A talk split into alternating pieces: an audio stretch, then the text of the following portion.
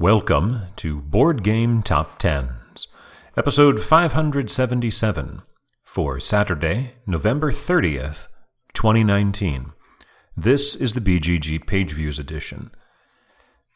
Dropping three spots from number 17 to number 20, Paladins of the West Kingdom by Shem Phillips and S.J. McDonald, published by Garphill Games and Renegade Game Studios, with 8,554 views. That's down 3,951 from last week, or 32%, and is almost 1,800 fewer than last week's number 20, the fewest views for a number 20 since October 5th.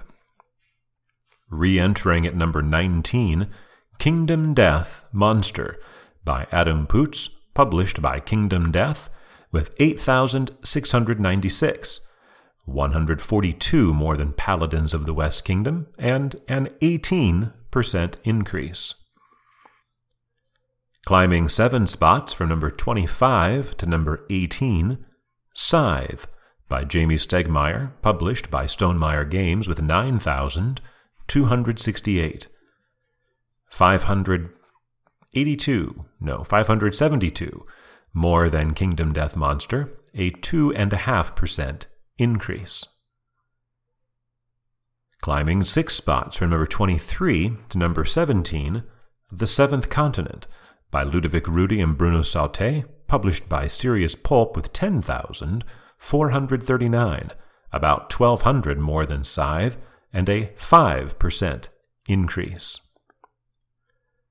Losing four spots for the second week in a row, from 8 to 12 to 16, The Taverns of Tiefenthal by Wolfgang Warsch, published by North Star Games with 11,353. 914 more than the seventh continent, and a 21% decline. Climbing 13 spots from number 28 up to number 15, The Quacks of Quedlinburg, also by Wolfgang Warsch and published by North Star Games, with 11,952. 599 more than the seventh continent, a 54% increase. At number 14 for the second week in a row, Arkham Horror, the card game, by Nate French and Matthew Newman, published by Fantasy Flight Games with 12,542. 590, more than the Quacks of Quedlinburg, a 3.3% decline. Climbing three spots from number 16 to number 13, Everdell by James A. Wilson, published by Starling Games with 12,903. 400, rather 361 more than Arkham Horror, a gain of 1.7%. Climbing seven spots from number 19 to number 12, Root by Cole Wehrle, published by Leder Games, with 13,370. 467 more than Everdell, a 27% increase. Also climbing seven spots from number 18 to number 11, Spirit Island by R. Eric Reuss, published by Fabled Nexus, with 14,693, 1,300 more than Everdell, a 33% increase. We only have two new entries in the top 10 this week. The two games falling out are from number 8 to number 24, Museum, and from number 2, in fact, two weeks at number 2, out of the top 100, Titan. The first new entry returns after 13 weeks away. At number 10, charting for the third time, Brass Birmingham by Matt Tolman, Martin Wallace, and Gavan Brown, published by Roxley Games with 14,904.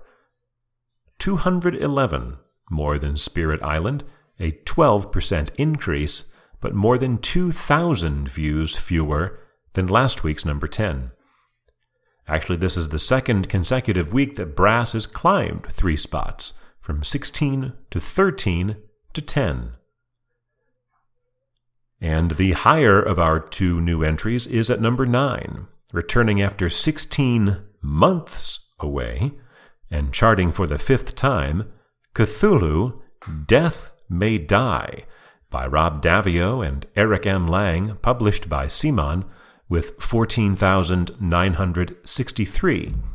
59 more than Brass, a 65% increase from last week when it was let's see, it was just outside the top 20 last week at number 24, so a 15, uh, 15 position increase. On the Board Game Geek description, it says, quote, The game has multiple episodes, and each of them has two acts before and after you summon whatever it is you happen to be summoning. And between that and the name Death May Die, a little bit of a tongue in cheek Cthulhu game. This was funded on Kickstarter last year to the tune of about $2.5 million and is now arriving to backers four months late. Rebounding back up one spot from number 9 to number 8, Maracaibo by Alexander Pfister, published by Games Up and Capstone Games with 15,570. 607 more than Cthulhu, but a 10% decline, and yet it gains a position. We see a lot of old standbys having gained a position as well. So the newness, the new hotness is a little bit in abeyance this week. Climbing three spots, the biggest move within, nope, I was going to say the biggest move within the top 10, but it's not. Climbing three spots from number 10 to number 7, Wingspan by Elizabeth Hargrave, published by Stonemaier Games with 18,638, more than 3,000 clear of Maracaibo, and a 10% increase.